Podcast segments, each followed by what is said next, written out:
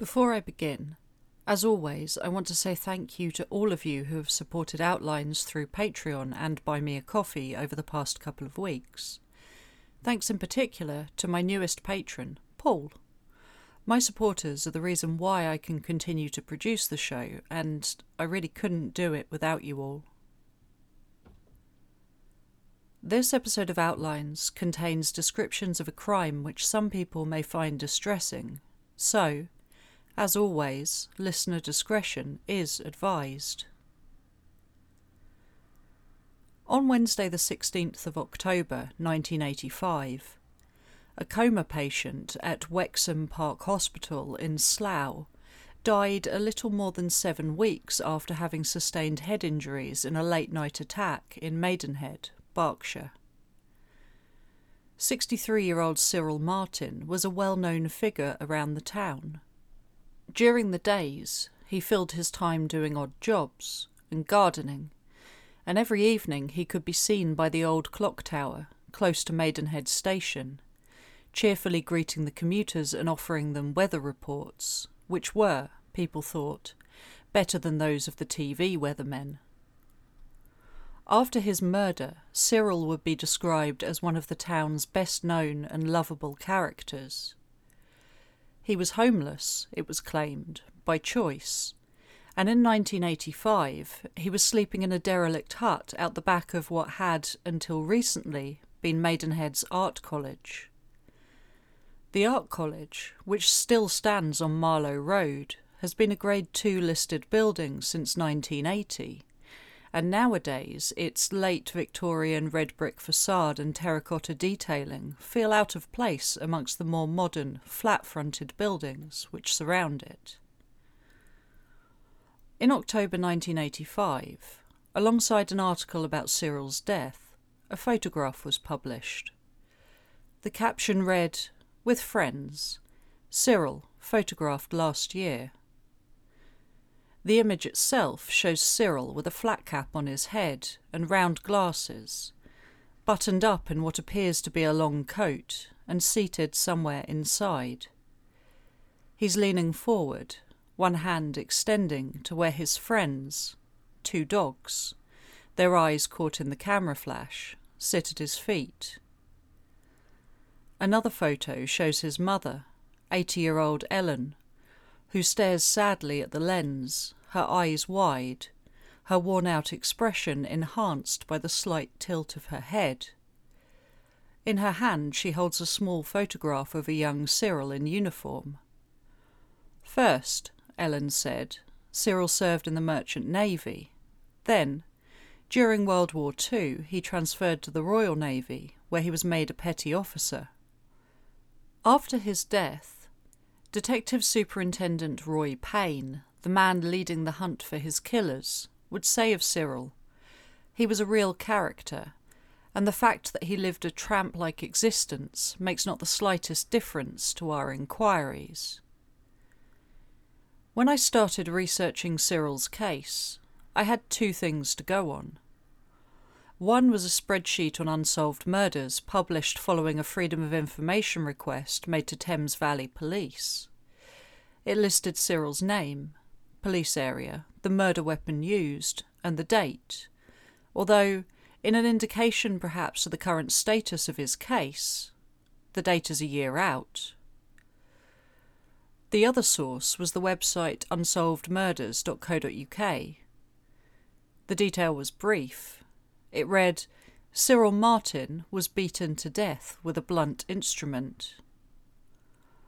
It was only when I really began my research in earnest that I realised the depth of Cyril's life story, and that how he became to be living what Roy Payne referred to as a tramp like existence was in itself a whole other tale, one which can only be described as a tragedy. Because before Cyril Martin came to be living in a derelict hut behind an abandoned technical college in Maidenhead, he was a family man, devoted to his wife, with whom he had six sons. He had a job and a house, and then, in the words of his mother, his heart was broken and he went to pieces. The people of Maidenhead, who saw him every evening under the clock tower and took heed of his weather predictions, had no idea of the events which had led him there. Events which began 17 years earlier, on the 16th of February 1968. I'm Jess Carter, and this is the Outlines Podcast.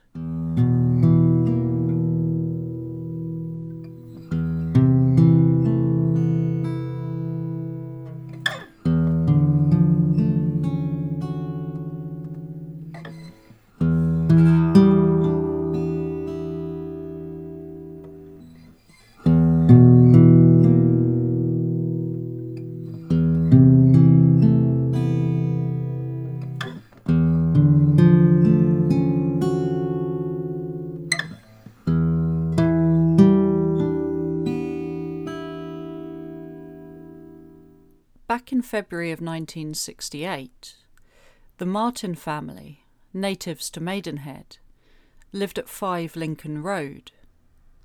Cyril and his wife, Beryl, were married in 1941, and a year later they welcomed the first of their six sons, all of whom would be born within 10 years following their marriage. In the 1950s, the Martin family trundled between a few houses in Maidenhead before settling into their home at Lincoln Road, where they lived until the late 60s. After the war, Cyril left the Navy and settled back in Berkshire with his family, where he found work in the building trade. By 1968, the couple's eldest son was already 26, the youngest 17, and Beryl and Cyril were on the cusp of seeing all their children become adults soon to start lives of their own. Then, on February the 16th, 1968, a murder occurred, one which appears to have changed everything for the Martin family. It was a Friday evening, and 69 year old retired milkman Victor Keane was at home alone in his house on Holmanleaze in Maidenhead, where he lived with his 24 year old son David a DJ, who worked in a dance hall in the nearby town of Slough. Mr. Keane had only recently retired from his job at Neville and Griffin Dairies. He'd been a milkman for so long that when he began his career as a young man, his rounds had still been made on a horse and cart. By the time he retired, though, the floats were electric. Speaking to the press in 1968, his manager at the dairy said of Victor, We knew Mr. Keane as Freddie. He was a real character, almost an institution. He was a wonderful old boy, and we thought a lot of him. He reportedly left the post in the mid to late 60s when his wife, Edith, became sick. Victor and Edith were reportedly a cheerful, friendly couple who chatted happily with their neighbours. They were, one resident said, the best neighbours we ever had. Victor was, according to the others on the street, a quiet man, not prone to gossip or interference, and another of his children, telephone engineer Victor Leonard Keane, spoke of how his father was generally very well. By 1967, sadly, Edith had passed away, and Victor, who, following his retirement, briefly worked part time at ABC Cinemas in Maidenhead, now spent his days doing housework and digging in his small garden.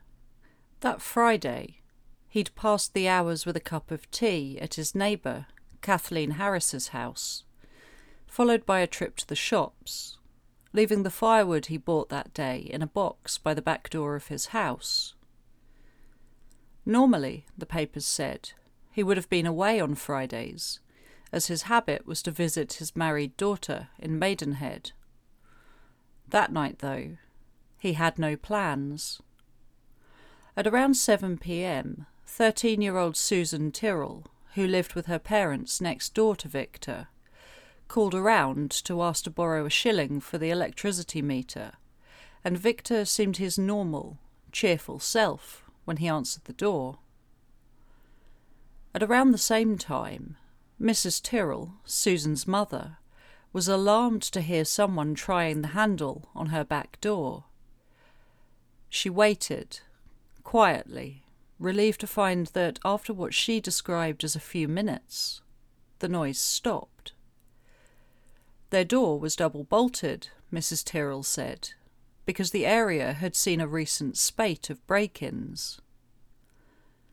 Not long after that, Victor's neighbour Kathleen who had recently returned from a friendly visit with Victor, was watching television when she heard what sounded like a repeated, slow thudding coming through the walls.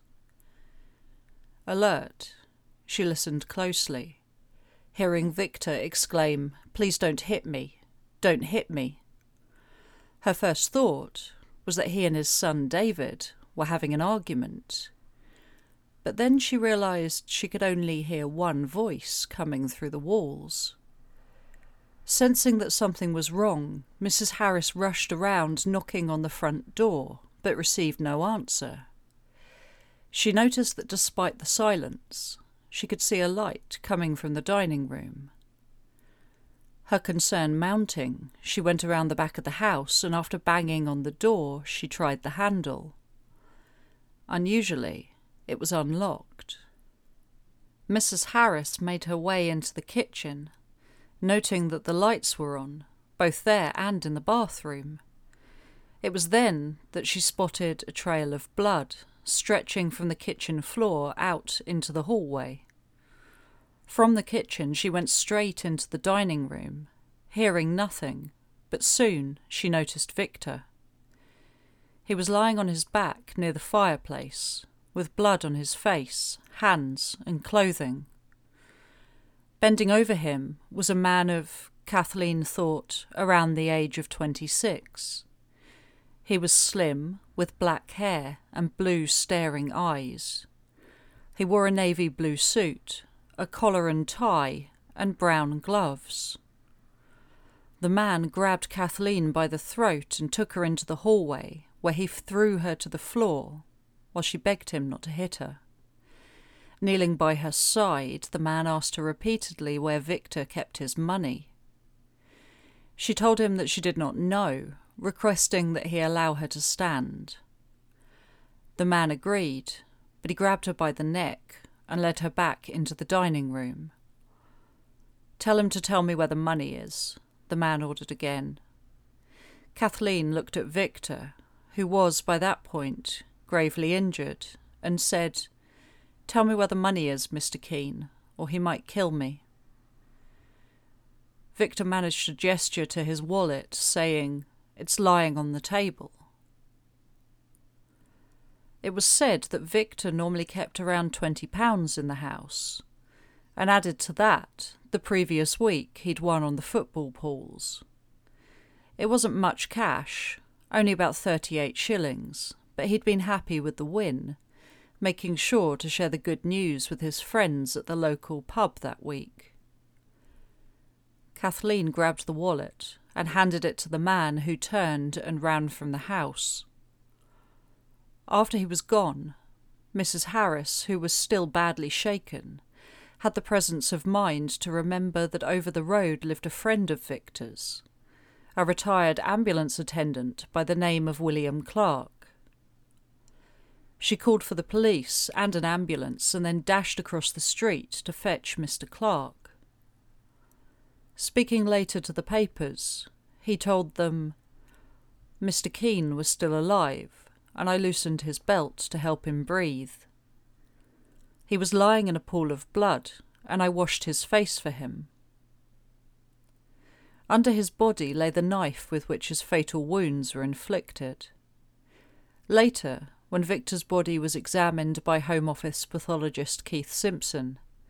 He was discovered to have died from an internal hemorrhage due to a stab wound in his chest, which had caused extensive bleeding into his lung and subsequently filled his air passages.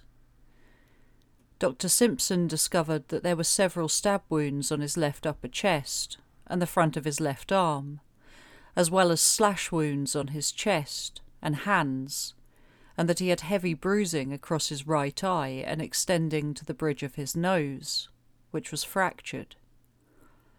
He also had minor bruising to his right cheek and upper lip.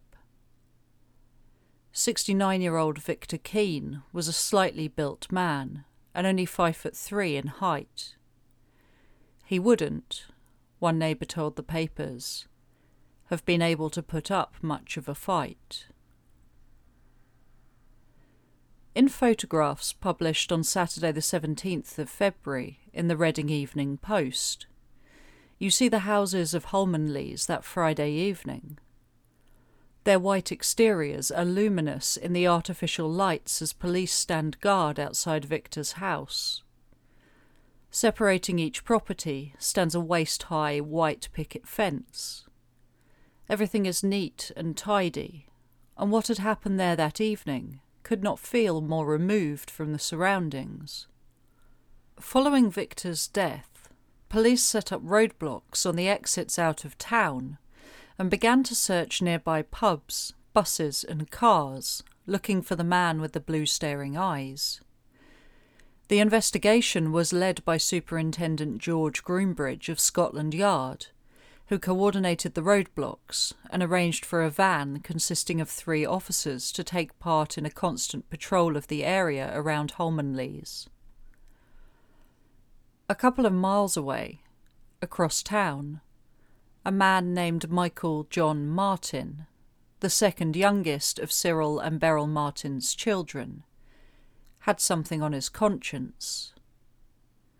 Michael was 18 years old and had done a number of jobs since leaving secondary school at the age of 15. On January the 22nd of 1968, he had started working as a trainee spot welder with a Maidenhead based firm called Kenya Holt and Company. Martin was a keen amateur footballer who played with the Maidenhead Social Club, members of the Reading Combination League, with whom he barely missed a game he was a good goal scorer and a popular figure on the team. He had a girlfriend, Julie Shepherd, who adored him. And if you'd have asked his mother, Beryl, she would have said that he was the most thoughtful boy and the most generous of all her sons. If you'd asked her whether or not Michael was capable of committing murder, she would have said no. Except that the day after Victor Keane's death, this was exactly what he told his friends he had done.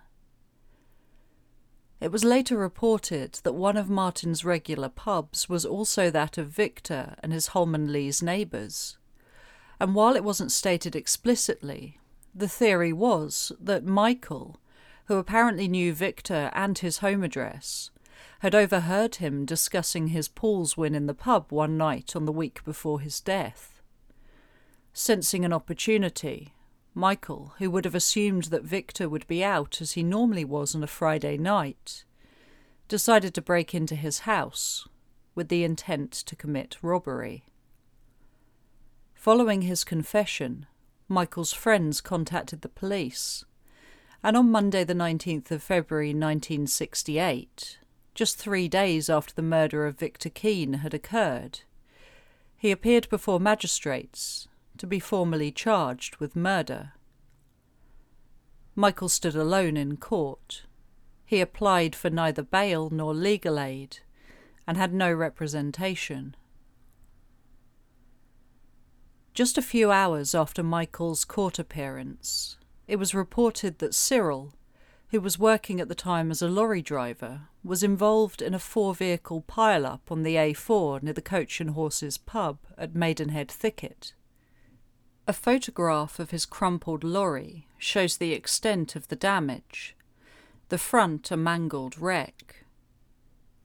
Despite his passenger sustaining only minor wounds, Cyril himself had suffered from a bad head injury and was quickly transferred under police escort from Wexham Park Hospital in Slough to the Central Middlesex Hospital. For a week he lay in bed in a critical condition, but by the following Tuesday, He was described by a hospital spokesperson as being much better. He is up and about, the spokesperson said, and it won't be too long before he goes home. Despite these assertions, by the time that Michael Martin's trial came around at the end of April 1968, Cyril was still in hospital. The trial itself was a short lived affair. At the committal hearing in March of 68, evidence from 17 witnesses was read out, and by the time that the April trial began, Michael had pleaded guilty. Despite this, Beryl Martin still struggled to believe that her son, who had no prior criminal record, could have committed murder. Following the announcement that Michael was to serve a life sentence, the judge told the court this was a tragedy for all concerned. When asked about the events of that evening, Michael himself admitted that when he arrived at Victor's house with the intention of committing theft, he was surprised to find Mr. Keane at home. As for the murder itself, he claimed that he was aware of how dreadful a crime it was and could give no excuses. The only explanation he could offer was, in his own words, I must have gone berserk. Not long after Michael Martin was sentenced, Cyril was finally well enough to return home from hospital, though, as his mother Ellen would later tell the papers, he never fully recovered, and just a couple of months later, in July of that year, another tragedy struck Cyril when his wife, Beryl, who was only 46 years old, suddenly died. In recounting the story, his mother, who never once in her interview mentioned the murder of Victor Keane, said that following Beryl's death, Cyril was heartbroken. She said he never got over the death of his wife and went to pieces. His family broke up and he moved around between various digs and boarding houses. Eventually, he started sleeping rough. His mother asked him to come and live with her, but Cyril preferred to stay on the streets. Summing it up, Ellen said, Cyril loved his wife passionately, and his world was never the same after she died.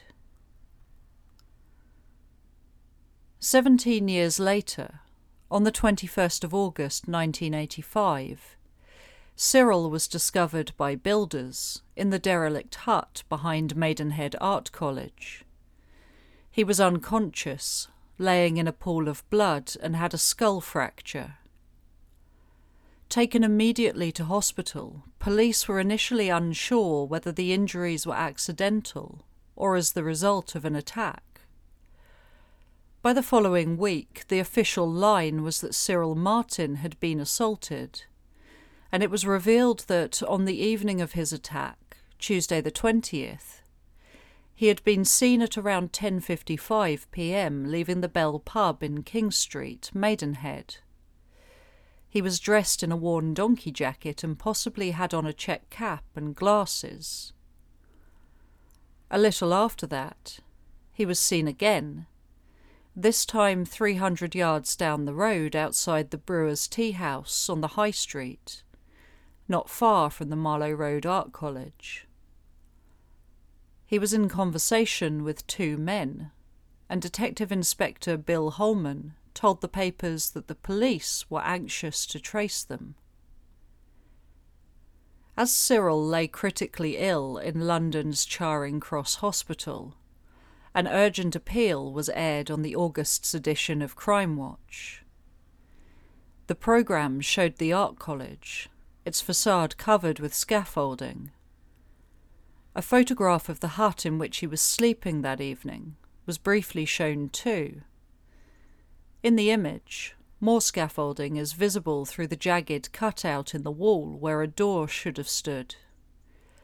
The floor is filthy, and the ceiling no more than wooden boards held in place by long, narrow struts. If there was once a proper ceiling, it was no longer there. The programme itself speaks about Cyril's movements that evening, saying that from the Brewer's Tea House, he would have walked under the A4 via the pedestrian subway which linked with Marlow Road, and then along a small, half hedged lined lane which ran along the side of the Art College. Despite the nationwide appeal for the two men seen with Cyril outside the Brewer's Tea House, they were never traced. By the end of August, Cyril's chance of survival was deemed to be slim, and he was transferred to Wexham Park Hospital, the same hospital in which he'd spent months convalescing following his crash 17 years prior. This time, though, he couldn't pull through, and he died on October the 16th, 1985.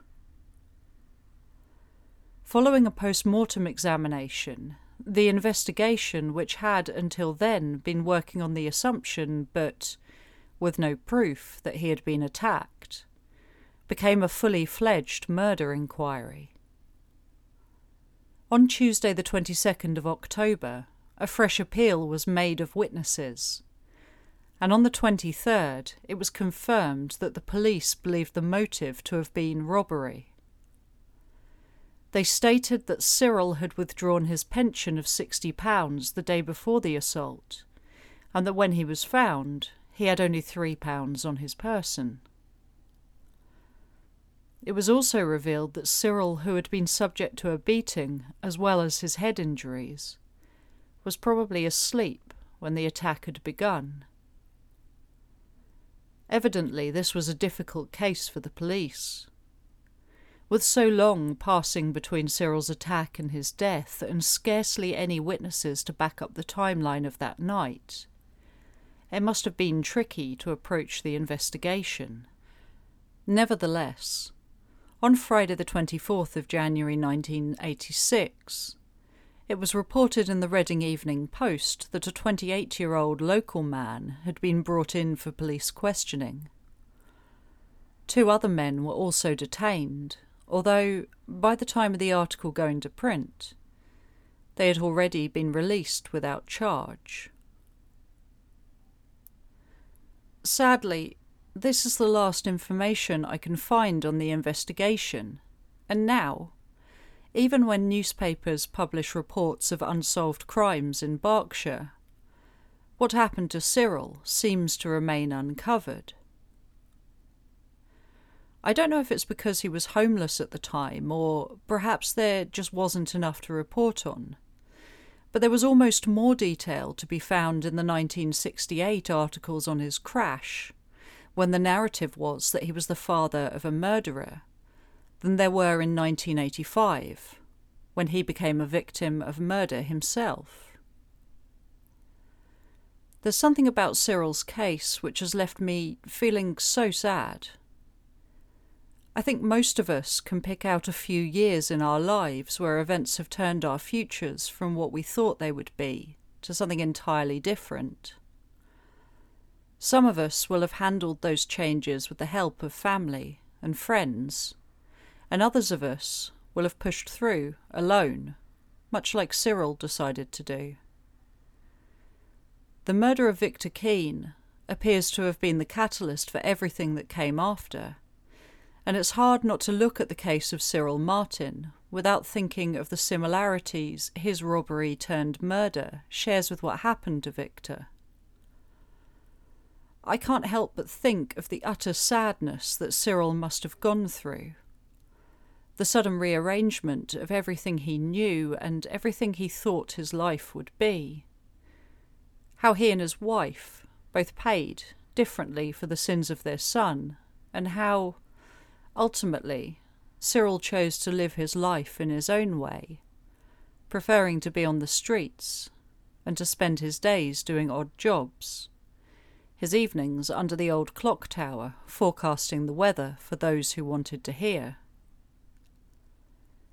The last in the string of tragedies which befell Cyril Martin is that his death has been reduced down to no more than one short line on a single website. because to say only that he was beaten to death with a blunt instrument fails to even scratch the surface of his story or to do justice to his suffering.